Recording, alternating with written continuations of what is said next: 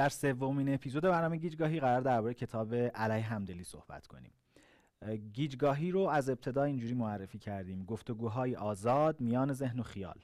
برنامه تخصصی که به صورت میزگردهای سه نفره شکل می‌گیره و هر بار من شانس این رو دارم که میزبان یک دانشمند علوم شناختی باشم و یک استاد حوزه هنر و ادبیات و به موضوعات میان رشته دنیای ذهن و شناخت و هنر و ادبیات بپردازیم. تا الان دو اپیزودش رو ضبط کردیم در اپیزود اول به کتاب آدمی پرداختیم در اپیزود بعدی به کتاب سقوط و این بار قرار درباره کتاب علی همدلی نوشته پاول بلوم صحبت کنیم. قبل از اینکه گفتگو رو شروع کنیم دوست دارم یه پاراگراف از پشت جلد براتون بخونم و بعد بریم وارد بخش اصلی اپیزود و گفتگو بشیم با دکتر حاتمی و جناب توانای عزیز. یه جایی داره توضیح میده نویسنده که همدلی چطوری می‌تونه انگیزه برای بیعدالتی توی جامعه باشه؟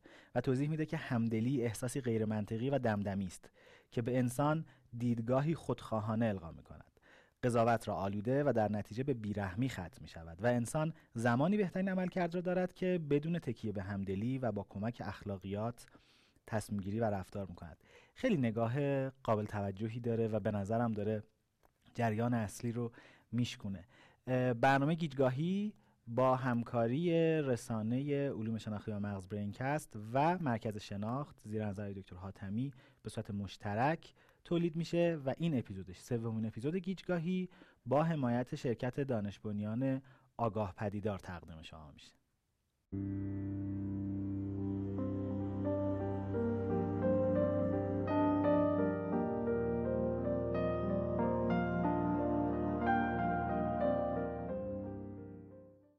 سلام خوش اومدین به سومین اپیزود از برنامه گیجگاهی.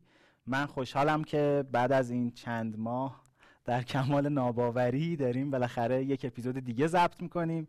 فکر کنم همه اون حداقل یک بار رو کرونا گرفتیم. نه فقط عوامل جلوی دوربین عوامل پشت دوربین هم. و بالاخره به نظر این تلسم شکسته شد که سومین اپیزود رو هم ضبط کنیم. من پویا پاک نجات هستم. اینجا استودیو آپارات و باز هم توفیق این رو دارم که برای یکی دیگه از برنامه های گیجگاهی میزبان دو بزرگوار باشم جناب آقای علیرضا توانا استاد بزرگوار در حوزه نویسندگی و کارگردانی و آقای دکتر جواد حاتمی عضو محترم هیئت علمی دانشگاه تهران. خیر مقدم میگم. خیلی ممنونم که قابل دونستید و بعد از همه این درگیری های حالا اینکه ما باید با هم همدلی کنیم یا نه بعدش صحبت کنیم. ولی زنده موندنمون رو تبریک میگم و خوشحالم که در خدمتتون هستیم. می‌خواین شما هم جمع توانایی سلامتی داشته باشین شروع کنیم. خواهش می‌کنم. منم خیلی خوشحالم در خدمت شما. جناب دکتر حاتمی هستم. و به قول شما خیلی هم خوشحالم هر ستامون زنده موندیم. در خدمت شما. خواهش می‌کنم. منم خیلی خوشحالم. سلام عرض می‌کنم خدمت بیننده عزیز. امیدوارم که برنامه خوبی بشه امروز. ممنونم ازتون. من خودم نسخه فارسی کتاب خوندم. احتمالا مخاطبانی که اپیزود قبلی رو دنبال کردن خاطرشون هست که ما پایان اپیزود معرفی کردیم. قرار در اپیزود بعدی درباره کتاب علی همدلی صحبت کنیم. من کتاب رو ترجمه خانم دنیا زندی نشر گاه نه ترجمه فارسی دیگه ای داره شما دکتر دیدید من ندیدم نه. و این توضیحی هم که تحت عنوان علی همدلی داده برای کتابی برای مهربانی منطقی که به نظرم احتمالا برای مخاطبای ما که فکر می‌کنن خیلی مهربونن ولی غیر منطقی می‌تونه کتاب جذابی باشه. اگر موافق باشید با خودتون شروع کنیم دکتر. بله. اینکه یک خلاصه ای از کتاب بگیم بله. و اینکه چرا کتاب پیشنهاد کردین بعد در ادامه با هم دعوا کنیم. خواهش. بله ارز کنم که خب همدلی موضوع خیلی مهمیه و نوع نگاهی که بلوم داره به همدلی خب نگاه جالبیه. ایشون فعلا توی دانشگاه فکر کنم تورنتو هست روانشناس اجتماعی کتابم اگه بخوام یه خلاصی ازش بگم اینه که خب یه چند دهی هست که موضوع همدلی خیلی موضوع مورد توجه قرار گرفته. هم توی دانشمندا شما می‌بینید خیلی بهش توجه می‌کنه میشه توی علوم متخصصای علوم اجتماعی توی سیاست مدارا و می‌بینید که خیلی موضوع مورد توجه و ستودنیه. کارهای سینمایی زیادی هم بر مبنای همدلی ساخته شده. نگاهی که ایشون داره علیه این نگاهی که صرفا ستایش آمیزه. خب میاد اولش تعریف می‌کنه همدلی چیه از منظر خودش منظورش رو تا حدودی سعی می‌کنه روشن بشه که وقتی داره از همدلی صحبت می‌کنه منظورش چیه. توی فصل دوم از این دفاع می‌کنه که بر اساس شواهد نوروساینس ما می‌تونیم بگیم که همدلی یه پدیده واقعیه واقعا توی مغز اتفاق میفته مداراش وجود داره. و بعد در واقع نقدی که مطرح می‌کنه اینه که من اینجوری می‌تونم بگم که دو شکل میشه نقدش رو نگاه کرد. یکی اینکه همدلی الزامن معادل یک فضیلت اخلاقی نیست یا الزامن منجر به رفتار خوب نمیشه و از اون طرف هم فقدان همدلی الزامن منجر به خشونت یا بیرحمی یا رفتارهای از این دست نمیشه. شواهدی هم ارائه می‌کنه. تا اینجا خب ادعایی که تا حدودی میشه ازش دفاع کرد. حالا اگه لازم شد من خودم هم می‌تونم مثالایی بزنم که یه جاهایی واقعا همدلی نه تنها کمک نمی‌کنه دردسرم می‌تونه باشه. اما ادعایی که خورده درشتره و خیلی هم سراحتا نمیگه یه جایی میگه دوباره ازش عقب میشینه. اون ادعا اینه که اگه بخوایم جمع جبری رو حساب کنیم اگه همدلی نباشه توی طبیعت انسان شاید بهتر باشه. که خب این ادعا خیلی ادعای سهمگینیه و شواهدی هم که براش میاره خیلی قانع کننده نیست. حالا کسانی که بخونن کتاب احتمالا این حس بهشون دست میده. توی استدلالاش هم در واقع دو دست استدلاله. یه سری استدلال فلسفیه. که اوقاتش خیلی کار من نیست که بخوام بگم که این درستی یا نه. مثلا فرزن حتما خوندی اون مثالش رو که میگه که شما فکر کنید یه نفری رو یه کسی که نیاز به کمک داره به درمان نیاز داره یا هر چیزی. شما کمکش می‌کنی و بعدا مشخص میشه که این یه جنایتکاریه که می‌تونه مثلا ضربه زیادی به بشریت بزنه. آیا این همدلی کردن باهاش تو اون مقطع کار درستی یا نه؟ که خب این پاسخ دادنش خیلی تو هیته ما نیست یه امر فلسفی و شاید در واقع هر کسی بر حسب دیدگاه خودش یه نظری بده. اما یه بخشیش یه مقدار پاشو میاره پایینتر و در مورد شواهد تجربی صحبت می‌کنه که شواهد نشون میده که یه جاهایی همدلی الزاما باعث رفتار خوب نمیشه و برعکس که اونجا به نظر من جایی که میشه روشی خورده تعمل کرد و حرفهای قابل توجهی می‌زنه. به خصوص یه بخشی که تفکیک قائل میشه بین شفقت و همدلی که من فکر کنم اونجا جز بخشایی که تو کتاب من خوشم اومد و البته عمدتا هم متمرکز روی کارای محقق دیگه به اسم تانیا سینگر که کار خیلی جالبی انجام داد که اگه لازم باشه راجع به اون به نظر می‌تونیم بحث بخش بیشتری از صحبتمون رو به اون اختصاص بدیم تفاوت همدلی و در واقع compassion فکر کنم شفقت بله. و بعضی هم دلسوزی ترجمه کردن. این مختصری از کتاب حالا اگه لازم الان یه توضیح هم بدم که اصلا چرا این اعتراض رو مطرح می‌کنه یا نه می‌تونیم مثلا توی صحبت بعدی راجع من یه سوالی از جناب توانا دارم وقتی کتاب خوندم. کلا این جنس کتاب به من حس مخالفت با جریان اصلی میده کلا این جنس کتاب. حالا اگر که درست فهمیده باشم. وقتی این جنس مخالفت ها رو میشنوم خب یه وقتایی اصلا به خاطر ذات دیالکتیکی که در علم وجود داره باید اصلا این مخالفت شکل بگیره که اصلا بره به جلو. اونو درک می‌کنم. گاهی وقتا احساس می‌کنم به خاطر منطق درام داره این اتفاق میفته یعنی بعضی از دانشمندا احساس می‌کنم برای اینکه حرفشون شنیده بشه چاره دیگه ای ندارن جز مخالفت کردن. چرا دوست داشتم سوال از شما بپرسم؟ چون به نظرم شما به عنوان متخصص حوزه ادبیات احتمالا قاضی خوبی هستید که چقدر واقعا این حرفه به نظرتون داره؟ یک حرف جدید می‌زنه چقدر داره به نفع خودش از دراماتیک کردن فضا برای اینکه حرفشو بزنه استفاده می‌کنه؟ درسته. اول من واقعا باید تشکر کنم از دکتر حاتمی به خاطر این کتاب رو انتخاب کرد. اگر دقت بکنیم واقعا این کتاب در روند کتاب آدمی و کتاب سقوط کاموه به شکلی در واقع اون دوتا کتاب هم همین نکته ای که تو الان گفتی در موردشون مصداق داره در موردشون صدق می‌کنه. این کتاب هم همینطور. واقعا همینطوره. توی آدمی جریان حاکم داره انسان مرتب زیر سوال می‌بره. انسان داره اونو در واقع فروتر از اون چیزی که هست در واقع بیان می‌کنه از نظر نویسنده کتاب. و اون میاد وای میسه و میگه انسان سرشت پاکی داره انسان ها خوبند و اینکه خلافش ثابت بشه.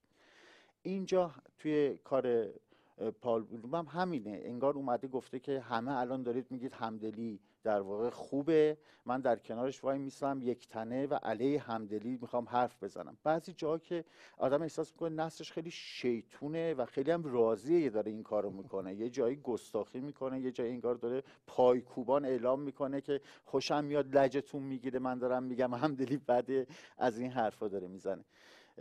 درسته همینطور هست. ولی خب نمیشه یه کاتگوری تعیین کرد گفت همه کتاب هایی که خلاف جریان اصلی حرف می‌زنن پس خواستن یه جور خودنمایی کنن شوافه توی بعضیاشون هست توی بعضی یه مقدار هست توی بعضی هم خب نه نیتشون حالا فرض و این کتاب تو کجای طیف قرار می‌گیره؟ این کتاب کتاب بسیار مفرحیه راستشو بخواید. مگر تو یک جمله چون اون بحث علمیشو کاملا به دکتر حاتمی سپردم واقعا. من به عنوان کسی که خواننده است دارم صحبت می‌کنم. امروز بیشتر اومدم یاد بگیرم راستشو بخواید اون قسمتی که مربوط به ادبیاتش میشه نصرش میشه دلایلش میشه مثالایی که می‌زنه یا رفرنسایی که میاره کتاب بسیار مفرح می‌کنه.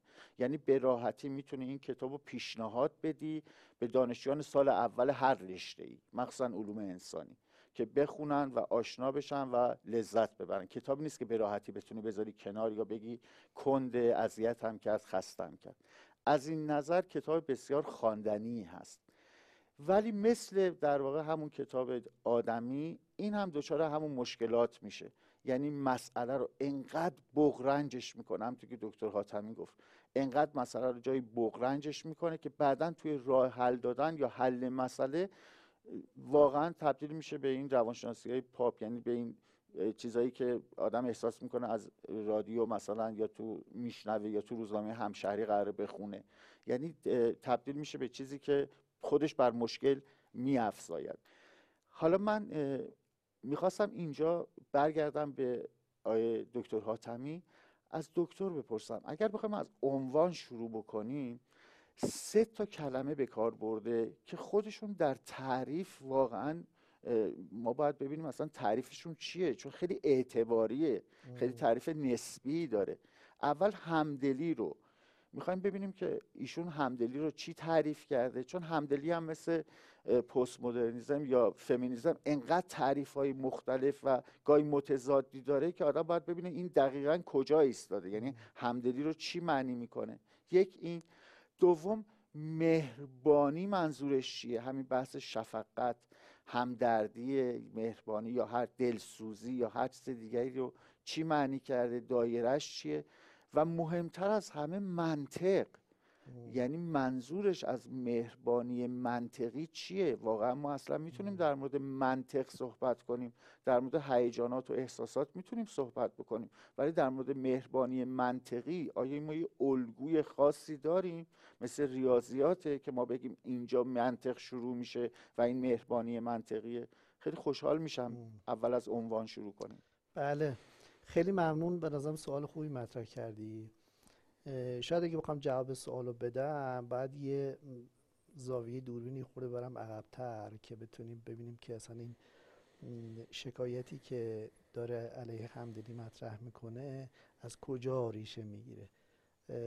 در واقع می‌تونیم بگیم که کتاب نقد کتاب بلوم در واقع علیه سه تا چیز دیگه هست که داره موضع می‌گیره و همدلی به عنوان یه مستاقش داره مطرح میشه. اونم سه تا جریانی که الان خیلی جریان برجسته شده توی ادبیات علوم شناختی و حتی توی رسانه های عام و اینها. یکیش اصطلاحی که بهش میگن bounded rationality یا عقلانیت محدود. خب خیلی تحت تاثیر کتاب Thinking, Fast and Slow کانمن و اینا خیلی فراگیر شد که خب خیلی وقتا واقعا اشتباه فهمیده میشه و اونو می‌ذاریم کنار. اثری که گذاشته جریانی که الان هست اینه که شواهد زیادی وجود داره که خیلی وقتها انسان ها به صورت منطقی و عقلانی تصمیم نمی‌گیرن. خب این خودش علیه جریانی بوده که در شروع این مطالعات انسان یه موجودی کاملا منطقی و عقلانی در نظر می گرفتن و شواهد نشون میده که نه این انسان خیلی وقتا بر اساس هیوریستیکا تصمیم می‌گیره. خیلی وقتا توی دنیایی که عدم قطعیت باش برش حاکم هست ممکنه منطق و عقلانیت خیلی جواب نده و شما باید از این در واقع راه حلای میانبر استفاده بکنید. منتها میگین اینقدر پررنگ شده که اون عقلانیت کلا فراموش شده. یعنی جریان به نوعیه که انگار انسان هیچ عقل و منطقی نداره فقط بر اساس این احساسات یوریستیکا اینا داره تصمیم می‌گیره. یه جریان دیگه ای که حالا اینا رو میگم بعد برسم به جواب سوالت. یه جریان دیگه هم که خیلی ازش خوشش نمیاد اصطلاحا جریان هایی که باز تو حوزه روانشناسی اجتماعی هم خیلی زیاده. توی توصیف انسان روی اینتویشن یا شهود خیلی تاکید می‌کنن. برای مثال یه روانشناس اجتماعی خیلی مطرحی هست به اسم جاناتان هایت. که اون میاد میگه خیلی از قضاوت اخلاقی یا خیلی از تصمیمات اخلاقی که ما می‌گیریم به جای اینکه بر اساس بررسی های عقلانی باشه بر اساس شهودهایی که ما داریم تصمیم می‌گیریم و بعد عقل و منطق میاد اونو چیکار می‌کنه؟ توجیهش می‌کنه. بازم اینجا شما می‌بینید که داره توی جریان روانشناسی شناختی علوم شناختی مدرن سهم عقلانیت این بار به در قدر قربانی اینتویشن ها شهود ها اینا میشه. و جریان سومی که خیلی دل خوشش ازش نداره میگه یه جایی مد شیطونه جریان نوروساینسه که توی فکر کنم فصل دو ایناست که مثلا هی مطلق میندازه که کلی پروژه و بودجه انجام شده برای اینکه آخر سر بفهمن برسن به همون چیزی که آدم اسمیت مثلا سالها پیش بهش اشاره کرده بود. و میگه که باز به خصوص بکنم توی فصل آخر یه اشاره می‌کنه به اینکه کسانی که تو حوزه نوروساینس دارن کار می‌کنن انسان رو به یه موجود بیوشیمیایی تقلیل دادن و باز اینجا سهم منطق و ایجنسی و عاملیت از بین رفت. حالا با این چارچوب میگه نگاهی هم که به همدلی وجود داره اینجوریه. خب همدلی به عنوان یه چیز احساساتی بهش نگاه میشه یه چیز شیک دوست داشتنیه و به عنوان راه حل همه چیز داره مطرح میشه. حالا اول صحبتام گفتم چیزی که در واقع منطقی هست و معقول هست میشه ازش حمایت کرد اینه که ما می‌تونیم اینجوری بگیم که خیلی وقتا همدلی شرط کافی برای رفتار اجتماعی مناسب یا کمک کردن به دیگران یا رفتار اخلاقی نیست. باید چیزای دیگه هم باشه تا این اتفاق بیفته. تا این حدود به نظرم قابل قبوله. ولی خب یه خورده افراطی تر این موضوع رو مطرح می‌کنه و به قول تو میری جایی که هی رفت و برگشت می‌کنه بین فلسفه و داده های علمی و شواهد experimental و اینا. به هر حال سعی می‌کنه طوری سناریو رو بچینه که از ایده خودش دفاع بکنه.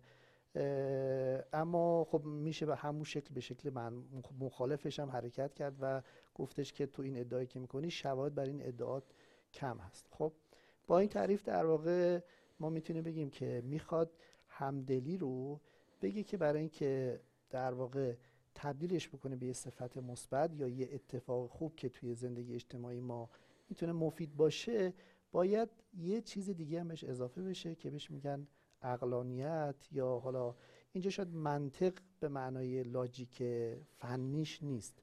به معنای که انسان می‌تونه به عنوان موجود آگاه یه حساب کتابی بکنه بر اساس قواعدی فراتر از قواعد احساسات شخصی و چیزایی مثل این بتونه تصمیم بگیره.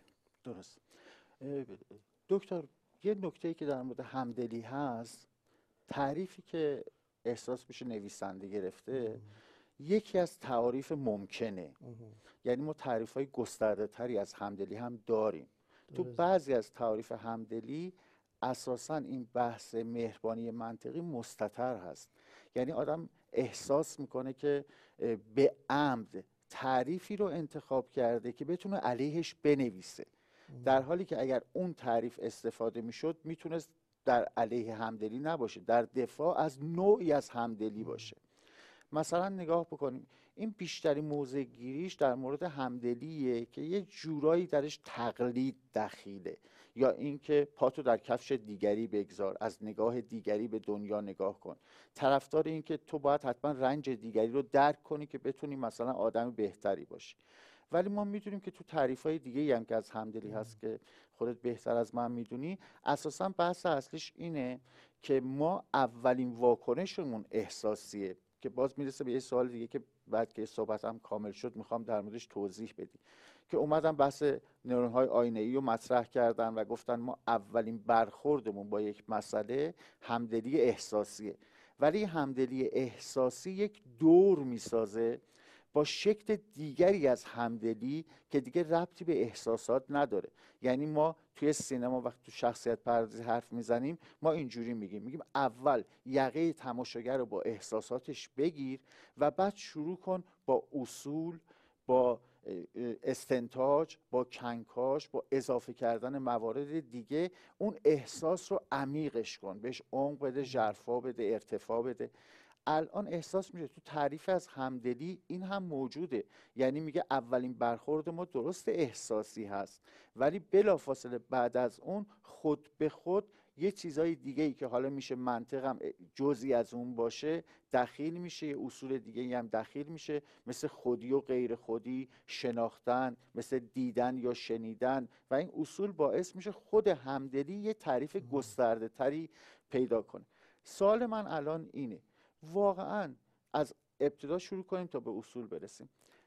نرون های آینه واقعا اینقدر مهمن واقعا اینقدر که بهش پرداخته میشه و اینقدر که درش ذوق زدگی هست. واقعا اینقدر مسئله مهمیه. بله حالا اگه اجازه من یه خورده برم از موضع نویسنده دفاع کنم. تو من فقط یه سوال تو پرندز اصلا هیچ تعریفی از همدلی داریم که پرسپکتیو تیکینگ یکی از سازه های اصلیش. نباشه؟ آها نباشه. خیلی کمه. چون من همیشه فکر می‌کنم که اصلا همدلی با اینکه من بتونم از, زاو... از نظرگاه یکی دیگه به اون پدیده نگاه کنم. من شاید بهترین باشه که معلف های مختلف رو بگیم. یه جایی توی کتاب میگه که مثلا خیلی خوشم نمیاد از بحث های مفهومی و اینها در حالی که مثلا اینجا اتفاقا بحث مفهومی خیلی مهمه. به من اگه بخوام از موضع خود نویسنده بگم که تعریفش از همدلی اتفاقا هر دو تا بودو میگه. میگه که بر الان در واقع توافق جمعی هم وجود داره تو کسایی که تو این زمینه دارن کار می‌کنن. ما یه affective empathy داریم همدلی عاطفی یه cognitive empathy داریم همدلی شناختی. خب؟ و جالبه که شواهد هم نشون میده که اینا به نظر می‌رسه سیستم های متفاوتی یعنی یه همسویی وجود داره به نظر می‌رسه این دوتا از همدیگه مستقلن. یعنی یه کسی می‌تونه همدلی بالا داشته همدلی عاطفی بالا داشته باشه ولی شناختی پایین داشته باشه. یه کسی می‌تونه همدلی ش... نمی‌دونم قبل چی گفتم. درست گفته شناختی بالا داشته باشه ولی عاطفی کمی داشته باشه. بالا داشته باشه شناختی کم داشته باشه. و بالعکس. و بالعکس می‌تونه هر دوتاش بالا باشه می‌تونه هر دوتاش پایین باشه. بله. یعنی تمام این حالت ها متصور هست و توی آدما می‌تونیم ببینیم. خب من اگه بخوام خیلی ساده بگم اینه که همدلی عاطفی یعنی که شما مثلا یه نفر می‌بینی که ناراحته. خب مثلا دوستتو می‌بینی می‌بینی که مثلا صورتش اینجاش یه زخمی برداشت. خب واکنش های مختلفی ممکنه بهش نشون بدیم وقتی نگاش می‌کنی میگی که جالبه هممون ممکنه همون اول صورتمون چی بشه؟ مایچهاش تغییر کنه. حتی ممکنه شما اینجا یه احساسی جایی که اون زخم داره تو هم اون احساس رو داشته باشی. خب؟ الان اینجا چه اتفاقی داره میفته؟ بدن داره یه جوری شبیه سازی می‌کنه. اتفاقی که در دوست من افتاده و توی خودشون رو بازسازی می‌کنه. خب؟ خیلی از تئوریایی که در زمین همدلی دارن کار می‌کنن میگن یکی از مکانیسم های اصلی که باعث میشه که ما همدیگر رو بفهمیم اینه که ساز و کارهایی توی سیستم عصبی ما وجود داره که حالات بدنی، حالات عصب شناختی، حالات هیجانی رو توی وجود خود منم چیکار می‌کنه؟ شبیه سازی می‌کنه. بعد من از طریق اون می‌فهمم که تو چه احساسی داری. خب اینو نظریه هست که بهش میگن مبتنی نظریه مبتنی بر شبیه سازی. و در واقع یه جوری نزدیک به این همدلی عاطفیه. خب یعنی من احساس می‌کنم که تو چه احساسی داری. توی هنرمندان خیلی قوی بله. خب اما خیلی وقتا ممکنه من این کار نکنم. ولی می‌دونم که تو چه احساسی داری. خب بدون که تغییری در درون خودم احساس کنم بدون که در بدنم احساسی تغییر ایجاد بشه می‌دونم که تو ناراحتی. خب این جنسش متفاوته. برای همین میگن کاگنیتیو امپاتی همدلی شناختی و خیلی وقتا می‌تونه از جنس چی باشه؟ از جنس تئوری باشه. خب. برای همین شما اگه توی مثل آثار مختلف نگاه بکنید خیلی وقتا چیزایی که همراه با این cognitive empathy میاد میگن theory of mind. خب نظریه ذهن. چرا نظری میگن؟ به این خاطر که میگن ما انسان ها خیلی وقتا مثل موجودات منطقی چیکار می‌کنیم؟ نگاه می‌کنیم ببینیم طرف مقابل بر اساس قواعد منطقی و فرضیاتی که توی ذهن داریم درست مثل یه دانشمند. من نگاه می‌کنم میگم می‌بینم که آقای توانا امروز عینکش رو با سلیقه انتخاب کرده نمی‌دونم به خودش رسیده. بنابراین باید خوشحال باشه. خب اینجا دارم چیکار می‌کنم؟ دارم در واقع بر اساس منطق. حالا میاد میگه که آیا اینها اگه هر کدوم از اینا باشه کفایت می‌کنه برای اینکه من یه آدمی باشم که کار خوبی انجام میدم. یا اگه نباشه من نمی‌تونم کار خوبی انجام بدم. خب؟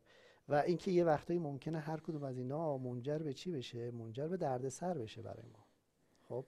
مثلا شما فکر کنید که یه جراح برجسته خب؟ یه بیماری اومده پیشت و تو باید اون رو جراحی کنی. خون می‌بینی. زخم می‌بینی. ناراحتی می‌بینی. و وقتی زخم و ناراحتی می‌بینی چه اتفاقی میفته بله. سیستم عصبی شروع می‌کنه همدلی کردن دیگه. درسته؟ یعنی بله.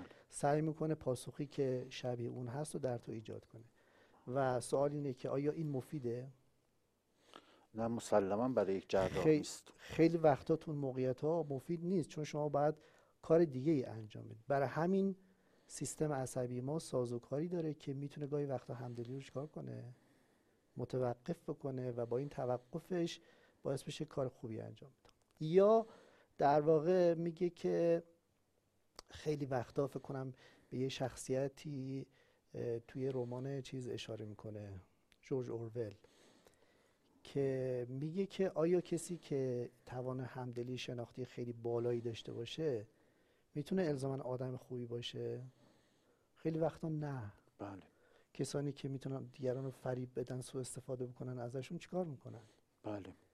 میان در واقع احساسات تو رو دقیق برات توصیف می‌کنن تو ارتباط برقرار می‌کنی و در زمان مناسب از این سو استفاده می‌کنی. خب یعنی با این منطق خیلی وقتا این رابطه رابطه خطی نیست که اگه تو همدلیت بالا باشه الزاما کار خوب انجام میدی. اگه همدلی نداشته باشی مثل مثلا بچه اوتیستیک که توی همدلی شناختیشون خوب عمل نمی‌کنن. اینا آدمای بدی نیستن. آدم خیلی خوبی هن. قواعد اخلاقی خیلی محکمی دارن. و برای همین در واقع این استدلال مطرح میشه که خیلی وقتا ممکنه در حالت عادی شما باید همدلیتون رو خاموش کنید. یا خیلی از والدین خیلی وقتا برای اینکه بتونن درست تربیت کنن یه قواعدی دارن به خاطر اون قواعد حاضرن در واقع با بچهشون برای لحظاتی همدلی نکنن. چون به نفعشونه. خب از این منظر می‌بینید که خیلی بحث بیراهی نیست. یه وقتایی هست که من برای اینکه بتونم این کار رو انجام بدم باید اینو متوقفش کنم تا بتونم اهداف بزرگتری رو دنبالش بکنم. آقای دکتر توی فلسفه ما یه اصل داریم که از اصل بنیادینه که میگه مقدمه واجب واجبه. یعنی وقتی یک مقدمه واجبه شما باید حتما اونو در نظر بگیرید. در مورد همدلی هم همین بحث مطرحه.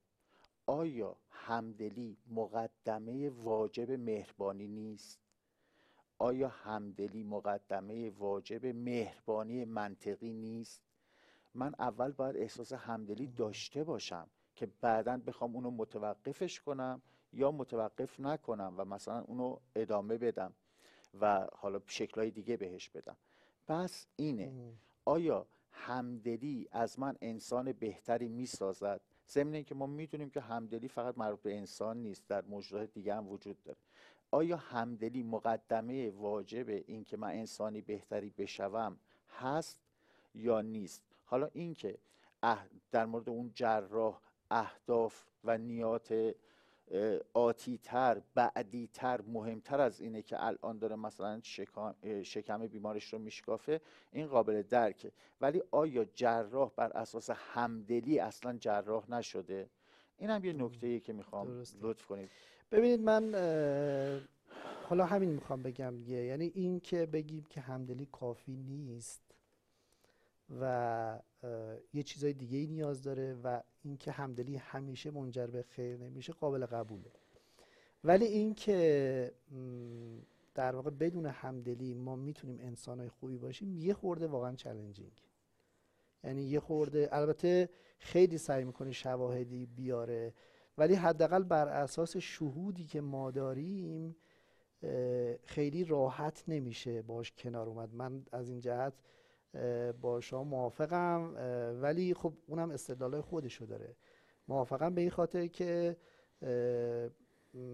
در واقع اینجوری بگم که نمی‌تونم مخالفش باشم نمی‌تونم موافقش باشم. واقعا نمی‌دونم که شهودم میگه که باید اینجوری باشه یعنی مقدمه هست. ولی این که مستند به شواهد بگم نه واقعا نه در این جهتش می‌تونیم الان یه ادعای کلی رو مطرح کنیم نه جهت جهت مخالفش. خب؟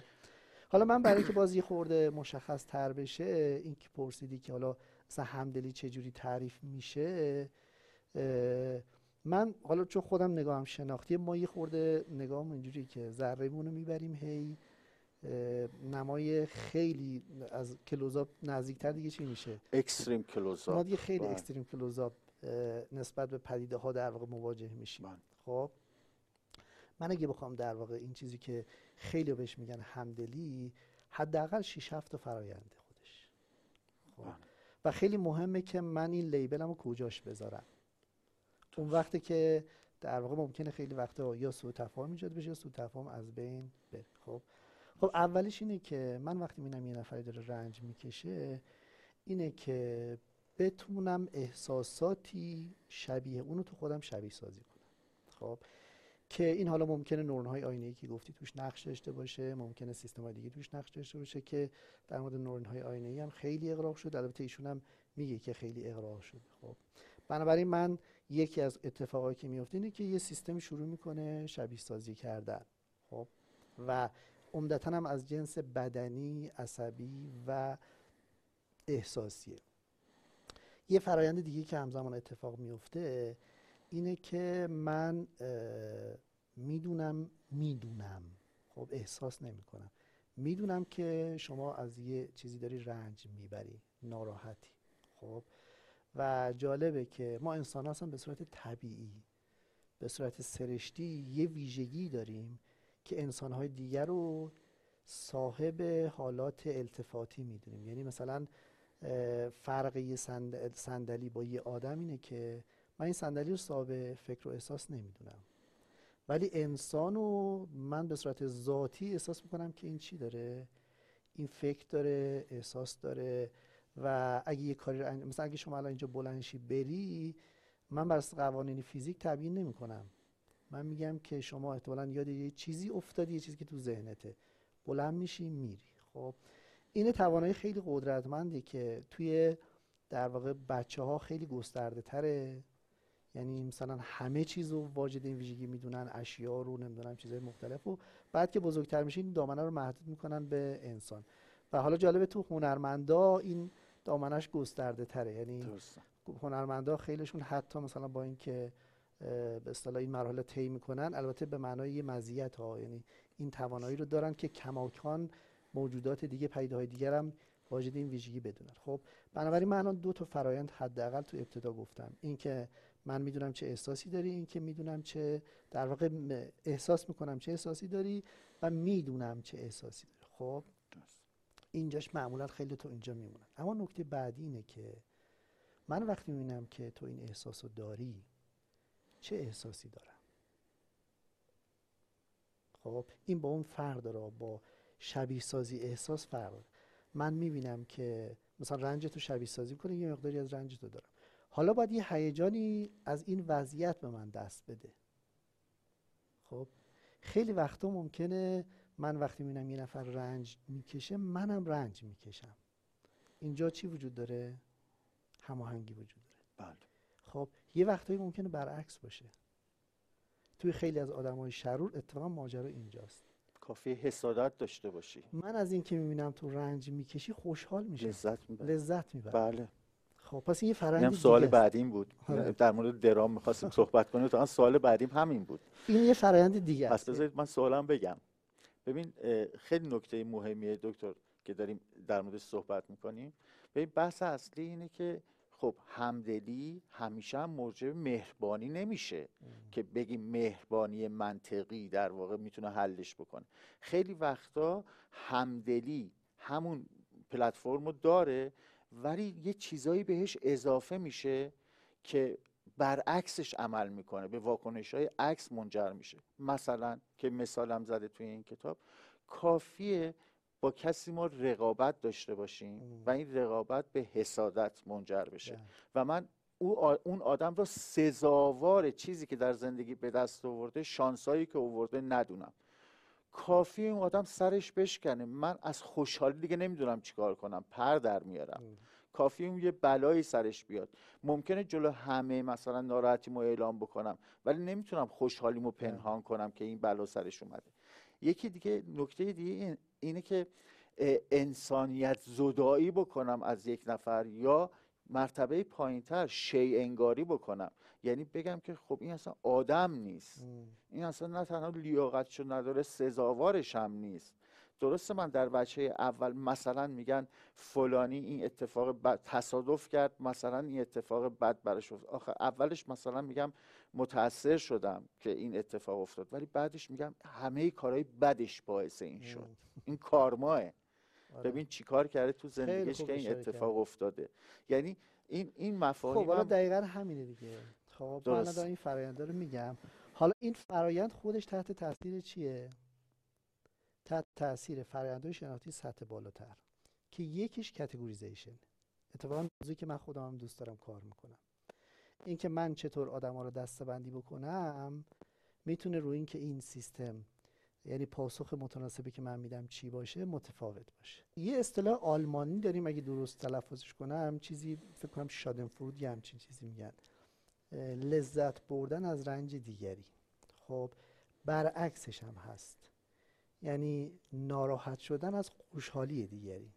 خب و جالبه که اینا تحت تاثیر فرآیندهای شناختی سطح بالاتر قرار می‌گیره یعنی من اگه احساس کنم که یه آدمی غیر خودیه یه آدمی غیر منصفه خب داره رنج می‌کشه. رنجم چی میشه؟ کمتر میشه. ما یه کاری انجام دادیم. یه سناریوی کاملا یکسان بود. در مورد خیانت توی روابط عاطفی. همه چی یکسان بود. فقط یه جا گفتیم که این اسم طرف گذاشتیم مثلا بشیر اهل عربستان. توی سناریوی دیگه گذاشتیم که فرزاد اهل شیراز.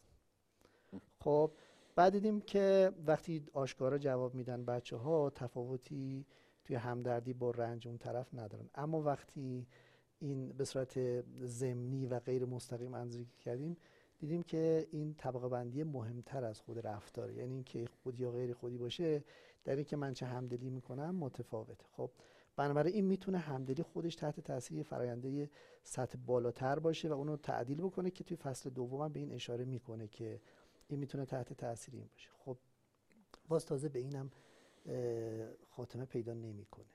خب شما خیلی وقتا برگردیم به همون کتاب سقوط کامو. بله. خب چرا ژان باتیست کلمانس شیرجه نمی‌زنه؟ موقعیت های مختلفی پیش میاد. من احساس می‌کنم که الان باید کمک کنم ولی کمک نمی‌کنم. به خاطر اینکه یه سیستم دیگه هم در کاره. یعنی کمک کردن چی می‌خواد؟ شجاعت می‌خواد. خب من یه سازوکاری دارم که باید احساس ایمنی به من بده و تو اون شرط احساس ایمنیه که میرم کمک کنم. و خیلی وقتا شما می‌بینید که آدم ها آدم های خوبی هن برات گریه می‌کنن ولی کمکی بهت نمی‌کنن. بنابراین باید به این فرایند یه گام دیگه هم اضافه بکنیم و نهایتا باز وقتی من می‌بینم که یه نفری توی وضعیتی هست یه کار دیگه هم که انجام میدم اینه که مجسم می‌کنم. اینجا اون پرسپکتیو تیکینگی که شما گفتید. مجسم می‌کنم که اگه من توی اون وضعیت بودم الان چه شرایطی داشتم و الان اون که تو اون وضعیته چه شرایطی داره. خب این باز دوباره یه فرایند دیگه است و نوع تحلیلی که ما می‌کنیم روی اینکه همدلی بکنیم کمک بکنیم یا نه تاثیر می‌ذاره. و چیزی که آخر سر در واقع بلوم اضافه می‌کنیم اینه که وقتی همه اینا هست باز دوباره ما یه سری قواعد اخلاقی داریم قواعد منطقی داریم که حالا با توجه به این شرایط بازم من در واقع برم کمک بکنم یا کمک نکنم. حالا سوال اینه که من به کدوم بخش از اینا میگم همدلی؟ خب دعوا از اینجا پیش میاد. یه وقت هست یکی میاد تمام اینا رو میگه من میگم امپاتی منظورم تمام این فرایند هاست یه وقتی من فقط اون دو تا بخش اول رو میگم و شاید مشکل مال این باشه که خیلی وقتا ما این دوتای اول رو فقط داریم ازش صحبت می‌کنیم. بنابراین ممکنه قضاوت بکنیم که همدلی خوب هست یا همدلی خوب نیست. تو که نکنیم ما الان توی یه سیری داشتیم. اینجا همدلی ادراکی و احساسی رو گفتیم. حالا من ترجمه هاشو میگم. توی این کتاب نوشته فصل اول ادراکی و احساسی. بعد نسبت همدلی و اخلاقم تقریبا متوجه شدم. ولی یه جایی من احساس کردم داره همدلی و تعصب و حتی کردم داره برای تعصبی رابطه علی با همدلی می‌بینه. این توی این مدل مدل بازم من احساس تو هر مدلی بازم اون داره تاکید می‌کنه که هر جوری همدلی رو تعریف کنی برات تعصب میاره. من درست می‌فهمم استدلالشو؟ اگه اجازه بدید من در واقع چون در ارتباط با سوال توه توی بحث آخر که بحث اصلا خشم و جنگم مطرح می‌کنه حتی یه ذره آش شورترم میشه به نظر من. توی بحث آخرش به نظر من نه تنها ساده انگاری کرده ساده لوحی هم کرده عملا داره از جنگ دفاع می‌کنه. و شاید اگر مثال نمی‌زد آدم یه درکی از جنگ دفاع می‌کنه ساده لوح نیست اینجوری نگین نه نه نه, نه. مثالی که می‌زنه در مورد اینکه قدرت های برتر می‌تونن هر جا که احساس کردن منافعی داره به خطر میفته دخالت بکنن این منافع کی تعریف می‌کنه؟ ملت های منطقه تعریف می‌کنن یه جور اورینتالیسم به نظر من درش هست. یه جور نگاه شرق شناسیه یه جور از بالا دیدنه. مثلا توجیه اینکه تو خاورمیانه با اینکه ما نتیجهش هم دیدیم امریکا حق داره بیاد مثلا تو افغانستان دخالت کنه توی عراق دخالت کنه. نتیجهش ما داریم بله، می‌بینیم. هم توی عراق هم توی افغانستان شکست خورده. با این وجود داره دفاع می‌کنه از اینکه این اتفاق مثلا افتاده. این به نظر من یه ذره خلاف جریان شنا که کردن. اینه که خب ایشون میگه که مثلا باید بر اساس یه قواعد و یه منطقی بعد اون وقت سوالی میشه که مگه منطق خودش باگ نداره. دقیقا. خب مگه خیلی وقتا خیلی از این جنایت هایی که انجام میشه مبتنی بر این استدلال ها نیست؟ یعنی تقریبا تمام کارهایی که ما انسان ها انجام میدیم به نوعی مبتنی بر استدلال و یه منطقی بود. تقریبا هیچ کاری نیست که منطقی پشتش نباشه. خب؟ از این زاویه به نظرم خیلی نکته مهمیه. من خودم چیزی که شخصا بهش قائلم اینه که انسان یه موجودیه که پردازش چند گونه داره. خب؟ هر کدوم از این رو ازش بگیری ناقص میشه. و واقعا من نمی‌دونم اگه اینا رو برداری چیز بهتری تبدیل میشه یا چیز بدتری تبدیل میشه. اون چیزی که ما فقط می‌تونیم راجبش حدس بزنیم. چیزی که الان من می‌فهمم از انسان و تجربهم توی این چند ساله به من نشون میده اینه که ما یه مجموعی هستیم که احساسات در ما درگیره منطق درش درگیره و همه اینا بسته به در واقع موقعیت اینکه تو چه شرایطی باشیم هر کدوم سهم متفاوتی پیدا می‌کنن. یعنی من هم می‌تونم منطقم تحت تاثیر سوگیری شخصی باشه. هم می‌تونه همدلیم تحت تاثیر سوگیری شخصی باشه. خب این نکته که گفتی هم توی همدلی مستطره هم توی استدلال. خب من می‌خوام اشاره بکنم به اینکه در واقع همدلی می‌تونه یه سویه کاملا تعصب گفتی یه سویه کاملا نجات پرستانه داشته باشه. می‌تونه غیر از اون باشه؟ چون من احساس شما با اون توضیحاتی که داشتین دادین گفتین معقوله بندی می‌تواند باعث شود که اینجوری نباشه ولی من احساس بازم خود معقوله بندی هم نوع ابراز تعصب منو عوض می‌کنه می‌تونه تحت تاثیر قرار بده. حالا اینکه ما به چی بگیم تعصب خب من می‌خوام اینو بگم که در واقع چیزی که در مورد همدلی میگه بذارید اینجوری براتون بگم که ماجرا اوکراین که اتفاق افتاد خب همه پرچم دورنگ آبی و زرد گذاشتن احساسات همه جا فعال شد درگیر شد. یه جایی خیلی جالب بود. یکی دو تا از خبرنگارا وقتی داشتن توصیف می‌کردن ناخداگاه اومدن گفتن که اینا مردم عراق و سوریه نیستن. اینا مردم اروپایی هستن نمی‌دونم اینجوری هستن. اینا موی بور و چشم آبی دارن. موی بور دارن چشمای آبی دارن. خب از این زاویه که نگاه می‌کنی یه رفتار کاملا انسان دوستانه است. ولی می‌بینی که در جهت مخالف یه جور نجات پرستیه خب و به تعبیرشون میگه که همدلی مثل یه چراغ قوه است. یه جایی رو نور میندازه یه جای دیگر رو تاریک می‌کنه. خب؟ و بعد جالبه که این در مورد همه هست. خیلی اومدن در واقع گفتن که چرا راجع به مردم سوریه چرا راجع به مردم یمن چیزی نمیگیم. خب؟ و جالبه همینایی که طرفدار مردم سوریه و یمنن راجع به مردم میانمار یا مردم مثلا مسلمانان چین هیچی نمیگن. خب؟ به نظر میسه که هممون چی داریم؟ هممون در واقع به صورت گزینشی این انتخاب رو می‌کنیم. خودی و غیر خودی و حالا ایشون میگه که برای اینکه اینو حل بکنیم ما باید از یه اصول سطح بالاتری تبعیت بکنیم و میگه که پیشرفت بشر به این خاطر نیست که همدلیش رفته بالاتر. اینه که انسان معقولتر شده و خیلی وقتا خودش خودش رو سرزنش می‌کنه. با اینکه داره همدلی می‌کنه نسبت به همکیشان خودش هم نژادان خودش. ولی در واقع این رشد اقلانیتش بهش میگه که حواست باشه.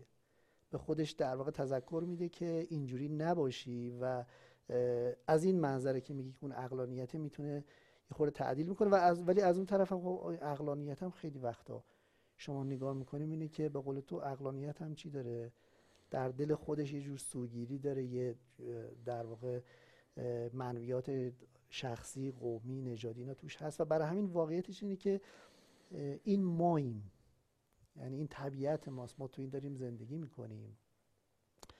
و شاید در واقع باید بگیم که ما بهتره که با همه این ابزارا بریم. یعنی با همه این جبه ابزاری که داریم بریم جلوتر بریم جلو و بستگی داره به موقعیت. یه موقعیتی این جواب میده یه موقعیتی اون جواب میده. بله. خیلی آقای دکتر من چیزای دیگر هم می‌خواستم مطرح کنم. مثل شخصیت خیر شخصیت شر اساسا شر چیه؟ که رد پاش توی سینما خیلی زیاده. مثلا توی سریال دکستر که دکستر ما می‌بینیم که یه در واقع یه جامعه ستیزه ولی این جامعه ستیز که همدلی نداره ولی چون اصول داره یه principle های بله. رعایت می‌کنه چون تعلیم دیده در واقع داره در خدمت جامعه خب عمل یه خورده همسو با اینه. دقیقا. دکستر یه خورده همسو دقیقا. ضمن اینکه الان ما می‌دونیم که جامعه ستیزها در واقع اینکه همدلی ندارن وجود نداره. همدلی دارن. منتها همدلیشون مورد توجهشون نیست. یعنی نسبت به اینکه همدلی کنن توجهی ندارن. اگر یه جامعه ستیز رو مجبور کنی همدلی کنه مثل انسان عادی همدلی خواهد کرد. موتورش روشن میشه. ولی برگردیم به رشته کار خودمون. من می‌خوام یه فیلم پیشنهاد بدم. در واقع کارگردانی که همیشه تمش شر خیر انسان خوب انسان بد اصلا انسان چیه براش خیلی مطرح بوده. اگر موافق باشیم فیلم ممنتو که داره در مورد انسان صحبت می‌کنه و تعریف انسان که انسان اصلا چیه؟ حافظه است انسان خاطره است انسان سرشته انسان معناست هدف به انسان در واقع انگیزه میده نیت میده یا ما نه فقط روشیم فقط داریم زندگی می‌کنیم به روزمرگیمون برسیم. به قول خودتون انسان یه موجود بیوشیمیکه یعنی چیه انسان؟ اگر موافق باشید من پیشنهاد می‌کنم پویا جان هفته دیگه فیلم ممنتو که بله. یادگاری در واقع ترجمه هفته دیگه البته. انشالله هفته دیگه آره کار کریستوفر نولان رو ببینیم. دوستانمون هم که با ما همراه باشن فیلم رو ببینن. بله، بله. فیلم بسیار خوب مطرحیه از یک کارگردان بسیار خوب که فکر می‌کنم در ادامه حرفامون خیلی بله. می‌تونیم صحبت بکنیم که آیا انسان سرشت دارد اگر دارد خوب است یا بعد اگر موافق باشید. من صد درصد موافقم. فقط یه نکته من دوست داشتم راجع به اون تفکیک شفقت یا compassion اگه ترجمه درست شفقت باشه و empathy که از اون بخشش من خیلی خوشم اومد و البته عمدتا مبتنی بر کارای محققی به اسم تانیا سینگر. بله. خب. که خود این استاد مکس پلانک معروفه به اینکه خیلی رفتارهای غیر اخلاقی با دانشجوهاش داره. حالا اونو من دیگه نمی‌دونم. خب چیزی که اینا روش کار کردن باز همون بحث اینه که من وقتی در واقع نفر می‌بینم. شاید اینجا نقطه خیلی مهمی باشه. اینکه وقتی می‌بینم یه نفر رنج می‌بره دو تا واکنش می‌تونم نشون بدم. یه واکنش هم اینه که منم رنج ببرم. خب. یه واکنش هم اینه که من خیلی رنج نبرم بلکه مهربانی کنم. کمک کنم. خب. خیلی از آدم ها رو ما می‌بینیم که شما مثلا ناراحت میشی اعصابت خورد میشه اونم میاد پیشت گریه می‌کنه. ولی عملا کمکی نمی‌کنه. ولی کسی دیگه هست که در واقع درد تو رو شبیه سازی نمی‌کنه به طور کامل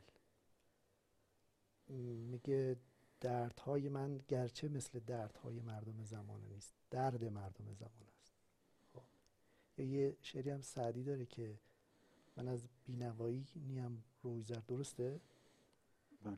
غم بینواییان رو هم زرد که همچین چیزی خب یعنی در واقع شفقت فرقش با در واقع این همدلی به معنای کلاسیکش و سنتیش اینه که ما خیلی روی اون رنج شخصی که من متحمل میشم تاکید می‌کنیم. و شواهد نشون میده که کسانی که رنج شخصیشون زیاد میشه در دراز مدت چی میشن؟ خسته میشن. سعی می‌کنن از موقعیت فرار کنن همدلی نکنن یا مثلا نبینن. خب میگن ولش کن اخبار رو گوش نکن. اما اون کسایی که واقعا کمک می‌کنن یا حالا به تعبیرشون میگه شفقت دارن کسانیه که به جای اینکه این پرسونال دیسترس یا پریشانی شخصی درشون فعال بشه اون انگیزه کمک کردن درشون فعال میشه. و در واقع دوره هایی را دارن طراحی می‌کنن که یا اجرا کردن دیدن که این نوع شفقتی که منتق... به جای اینکه صرفا مبتنی بر احساس باشه شفقتی که مبتنی بر کمک کردن باشه بدون در واقع یعنی بیشتر معطوف به طرف مقابل باشه تا احساسات شخصی این در دراز مدت می‌تونه مؤثر باشه. آی دکتر پس منم یه جمله آخر بگم. من به نظر من اگر تعریف همدلی رو گسترده تر می‌کرد به جای اینکه یک بخش از تعریف همدلی رو بگیره همدلی رو گسترده تر می‌کرد تعریفش رو و نقطه نظراتش که تو بعضی از تعریف همدلی وجود داره. اینجا روش تاکید می‌کرد. به جای اینکه علیه همدلی باشه می‌تونست کتاب درباره همدلی بله. باشه. من بله. اینطور فکر می‌کنم. حالا توی ممنتو هم این بحث هست که اصلا چطور همدلی باعث میشه که ما با یه قاتل زنجیره‌ای در واقع همراه بشیم. جناب توانی جوکر دکستر یه بحثی درباره این دوگانه خیر و شر که گفتین من کتابی که میخوندم احساس کردم که مدام دوست داره اون تصویری که من از بعد از آشنا شدن با ایده هایی که داماسیو و هم خطای خودش مطرح می‌کنن درباره نسبت هیجان و منطق خیلی دیگه تصویر رو این شکلی نمی‌دیدم درباره انسان. شبیه موضوعی که شما گفتین که ما همه اینها رو داریم. ولی مدام وقتی این کتاب میخوندم احساس می‌کردم که از این تصویرهای شبکه های اجتماعی هست. یه کسی داره روی بندی را میره یه طرف قلبشه یه طرف مغزشه. انگار دوست داره مدام روی این دوگانه تاکید کنه. رقمی که خودش هم مدام داره توضیح دنیا خیلی پیچیده تر از این چیزی که به نظر می‌رسه ولی خودش ساده ترین مدل ممکن و کلاسیک ترین مدل ممکن. شما هم وقتی اینو می‌خونین تو این کتاب اینو احساسو می‌کردین؟ دقیقا همینطوره. گفتم بهت خیلی جاها که حالا من کلمه ساده لوحی رو به کار بردم نه در مخاطب در در واقع واژگانی که استفاده می‌کنه مثالایی که استفاده می‌کنه در واقع گفتم به نویسنده و همینطور مخاطب اصلا نمی‌خواستم چیز کنم. ساده انگاری انگار. یعنی یه جورایی میل به این که مخاطب بیشتری خواننده بیشتری داشته باشه باعث شده خیلی مسائل رو ساده بکنه. این دقیقا همین نکته قهرمان ضد قهرمان شر خیر. توی این مثالاش خیلی جاها این دیده میشه. حتی مثلا تو مثالی هم که زده در جنگ جهانی دوم که در واقع نیروهای آمریکایی میان و توی داخاو آلمانیا رو به گلوله میبندن و بعد نتیجه ای که می‌گیره از این چیز وحشتناک به نظر خیلی ساده است خیلی راحته. به نظر من همه چیز خیلی مینیمال تو بعضی جاها دیده. ولی باز من میگم اینا باعث نمیشه که این کتاب خواندنی نباشه. این کتاب به نظر من کتاب خواندنیه و حداقل باعث میشه خیلی موضوعای دیگر آدم پیگیر بشه و ببینه همین کتاب باعث شد که من ببینم در مورد همدلی دیگران چه گفتند که این خودش خیلی مقدمه خوبیه. ضمن اینکه فراموش نکنیم دکتر خیلی حرف خوبی زد. الان دنیا به سمتی داره میره که آدم ها رو به دو بخش داره تقسیم می‌کنه. آنان که همدل هستند همدلی دارند که آدم های خوبن مثبتن فرشتن و آدم هایی که همدلی ندارند که اینا دیوهان اینا شرن نماینده شرن که حالا توی کتاب های دیگه هم که هست مثلا باران کوین که اومد دیگه نویسنده هست که اصلا در مورد شر مثلا حرف زده اون اصلا بیسش رو اساس کارش رو بر این گذاشته که اگر همدل نباشی انسان نیستی. یعنی از درجه انسانیت در واقع تو توهی میشی. اگر نتونی با اون تعریف سرشتی که از انسان داره اگر قادر به همدلی نباشی تو اصلا نمی‌تونی به وظیفه انسانی خودت مثلا به زیست انسانی خودت در این جهان ادامه بدی. به خاطر همین میگم شاید هم یه جاهایی از آدمای مثل کوهن عصبانیه. همون چیزی که شما گفتید از سه چیز مختلف عصبانی احتمالا پیرامونش یه همچین اتفاقایی افتاده. شاید هم نمی‌دونم. دکتر میگه بعض وقتا تو گرما باعث میشه آدم حرفایی بزنه که بعدا پشیمون بشه بند کفشش بوده. دکتر شما هم به عنوان متخصص احساس می‌کنید این دوگانه رو داره تو کتابش تاکید می‌کنه؟ آره ببینید من اون که باز کردم فرند همدلی در واقع دارم اینو نقد می‌کنم میگه یعنی شما اگه بخوای در واقع خیلی ساده دوگانش بکنی اون وقت راه هم که بهش فکر می‌کنی اینجوریه. در حالی که واقعیتش اینه که ما مجموعه از فرایندها هست و توی موقعیت های مختلف ترکیب اینا تعیین می‌کنه که الان چی درسته الان چی غلطه. و برای همین با این رویکرد خیلی موافق نیستم. یه جایی توی مقدمه کتاب میگه من می‌خواهم درباره ارزش استدلال و تفکر در زندگی روزمره بحث کنم. استدلال کنم ما باید بیشتر از مغز خود استفاده کنیم تا قلبمان. وقتی اصلا اینو به من گفت من اینجوری بودم که این کتاب اولین کاری که کردم شناسنامه کتاب دیدم چه سالی نوشته شده؟ ببینید یه خورده همونه دیگه. یعنی در واقع یه فضایی حاکم شده. خب اگه از این منظر نگاه بکنی حق بهش می‌دید.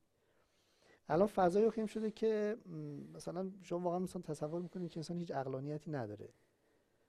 خب در حالی که اینا نیست. ما یک موجودی هستیم که نسبتا اقلانی هستیم. گاهی وقتا توی موقعیتی بسته به اقتضای موقعیت. یه جوری عمل می‌کنیم. یه مفهومی یه روانشناس با که تو حوزه تصمیم کار می‌کنه به اسم گیرنزر خیلی مفهوم قشنگیه. اصطلاح اکولوژیکال رشنالیتی اقلانیت بوم شناختی یعنی بسته به موقعیت داره. توی یکی از موقعیت اتفاقا خیلی از این هیوریستیک ها چون تصور اینه که این راه های میانبر میانبون هایی که ساده هستن ولی دقیق نیستن. در حالی که توی خیلی از موقعیت ها می‌تونن دقیق هم باشن. خب خیلی از موقعیت ها هستن که من سیستم اقلانیم داره کار می‌کنه و شاید در واقع من اگه بخوام باهاش همدلی بکنم اینه که ناراحت از این که یه دفعه این فضای احساسات گرایانه فضای انقدر اون موقع برای این شروع شد که بگن که انسان موجودی صرفا اقلانی نیست انقدر این برجسته شد که دیگه الان حالا اونا میگن که خب درسته که صرفا عقلانی نیست ولی خب بالاخره عقلانی هم هست. خب اگه از این منظر نگاه بکنی یه خورده میشه باش همدلی کرد. یعنی شاید در واقع می‌خواد بگه که اونا دیگه خیلی آش شور خود گیگرنزر اگه اشاره کنم اون ایده gut feeling هم ایشون مطرح می‌کنه فکر می‌کنم. حالا من احساس می‌کنم که فارغ از این که این تصمیم عقلانی رو من به عنوان اون من عامل هوشیار گرفته یا ترکیبی از احساسات احشاییم باعث شده که اونو بگیرم بالاخره منم دیگه. من حس می‌کنم خیلی دوست داره تاکید کنه روی اون منه که سوار روی prefrontal cortex تا اینکه انگار مثلا نواحی عمقی مغز من من نیست. می‌خواد بگه که در واقع شما اون انسانی که عاملیت داره و با ذهن آگاهش تصمیم می‌گیره و همینطور در واقع ببینید واقعیتش نکته مهمیه. ما خیلی وقتا درسته که میگیم که مثلا خیلی از رفتارهامون شبیه رفتار اخلاقیه. خب این مثلا خیلی از کارهایی که جاناتان هایت. خب ما آره توی خیلی از موقعیت ها رفتارهایی انجام میدیم که شبیه رفتارهایی چیزی که ما بهش میگیم اخلاق. خب. ولی انسان توی مقطعی به یه درجه از رشد رسید که نشسته با ذهن آگاهش یه سری قواعد رو نوشته. خب و خیلی وقتا وقتی می‌خواد کاری رو انجام بده با اینکه با اون احساساتش همخوانی نداره از این تبعیت می‌کنه. ما نمی‌تونیم اینا رو نادیده بگیریم. خب یعنی الان جریان معاصر داره اینا رو نادیده می‌گیره. یعنی چیزهایی که محصول رشد انسان محصول تمدن محصول اقلانیته داره اینا رو نادیده درسته که ما یه تاریخچه‌ای داریم. درسته که ما یه طبیعتی داریم. باز یه تعبیری فکر کنم باز مال همین جاناتان هایت میگه که ما مثل یه فیلبانی هستیم که سوار یه فیلیم. خب کنترل کامل نداریم. اون برای خودش داره حرکت می‌کنه من هدایت می‌کنم. ولی اون هدایتگری خیلی مهمه. خب اون سیستم شناختی یا اقلانیت که آدم دارن خیلی ما اون نباید در واقع فدای یه بخش دیگه بشه خب حالا چیزی که من میگم اینه که ما باید همه اینا این حالا برای اینکه دفاع کنه داره میگه که اون همدلی اصلا ممکنه مضر باشه مثل نوشابه میمونه و نخوردنش بهتر از خوردنش در حالی که اینجوری نیست. یعنی چیزی که ما داریم میگیم حاصل تجربه میلیون ها سال میلیون ها سالی که انسان نوع انسان پشت سر گذاشته و این ترکیب شکل گرفته. کسی که بخواد این ترکیب رو به هم بزنه خیلی باید آدم قوی باشه, باشه. قلدرتری باشه. باشه. آره که توی مقدمه این اپیزود گفتین که یه جایی ادعا کنه همدلی می‌تونه درد سرساز باشه. بعد گفتین که داره میگه که همدلی معادل فضیلت نیست. ولی من کتابو که خوندم احساس که هم اصلا داره میگه همدلی معادل رزیلت اخلاقی حتی. من اقراق شده دارم حرفشو می‌فهمم آره. داره واقعا اینو میگه. نه میگه الزامن یعنی در واقع میگه الزامن همدلی منجر به رفتار خیر نمیشه. الزامن فقدان همدلی منجر به رفتار شر نمیشه و یه بس چه بسا بعضی وقتا همدلی ممکنه با بعضی از معیارهای اخلاقی تعارض داشته باشه. مثل حالا یه مثالی از کارهای بدسون می‌زنه که میگه که یه بچه ای رو به شما معرفی می‌کنن میگن این تو نوبت مثلا کنسر داره تو نوبت درمانه و نوبتش خیلی طول می‌کشه. بچه های دیگه هم همین شرایط دارن. شما حاضری که مثلا کمک کنی که این نوبت جلوتر بیفته؟ میگه ما دلمون می‌سوزه میگیم آره. خب. و این با انصاف منافات داره. یعنی در واقع اینجا همدلی باعث میشه که من انصاف رو زیر سوال بذارم. یه جایی هم گفتین که داره سعی می‌کنه به اون بحث عقلانیت محدود یه مخالفتی بکنه. من اسکم خروجی این کتاب بازم برای بچه‌هایی که تو فضای gamification و marketing و اینا کار می‌کنن این اون که از اون ور یه ناج دارن از این ورم احتمالا اینو ازش استفاده می‌کنن که توی محتواهایی که می‌خوان استفاده کنن یه تصاویر همدلانه ای بذارن که یه سوگیری شناختی دوباره ایجاد کنن. یعنی احساس کردم بازم حرفی که خودش داره می‌زنه می‌تونه یک کاربرد دنیل کانمنتور داشته باشه. حالا نمی‌دونم که خودش همچین هدفی نداشته ولی احساس می‌کنم بازم در امتداد همون مسیر قرار گرفت. حالا ممکنه این استفاده ازش بشه ولی خب هدف در واقع ایشون اینه که یه مقدار در واقع ما موازنه رو به سمت این وجه انسان سنگین تر بکنه. و به من سال آخر الان شما اگر بخواین بگین که اون کامپشنه به نسبت این امپسی چه چیزی بیشتر داره چی میگین؟ ببینید اینجوری گفتم که ما خیلی وقتا صحبت از همدلی می‌کنیم. خب مثلا حالا بر نخوره تو هنرمندا این پرسونال دیسترس بیشتره. خب یه دفعه احساساتی میشن. الان خودمون هم می‌بینیم دیگه. مثلا توی شبکه اینستا یه چیزی می نویسن همون لحظه احساسات میشن و احساساتی میشن.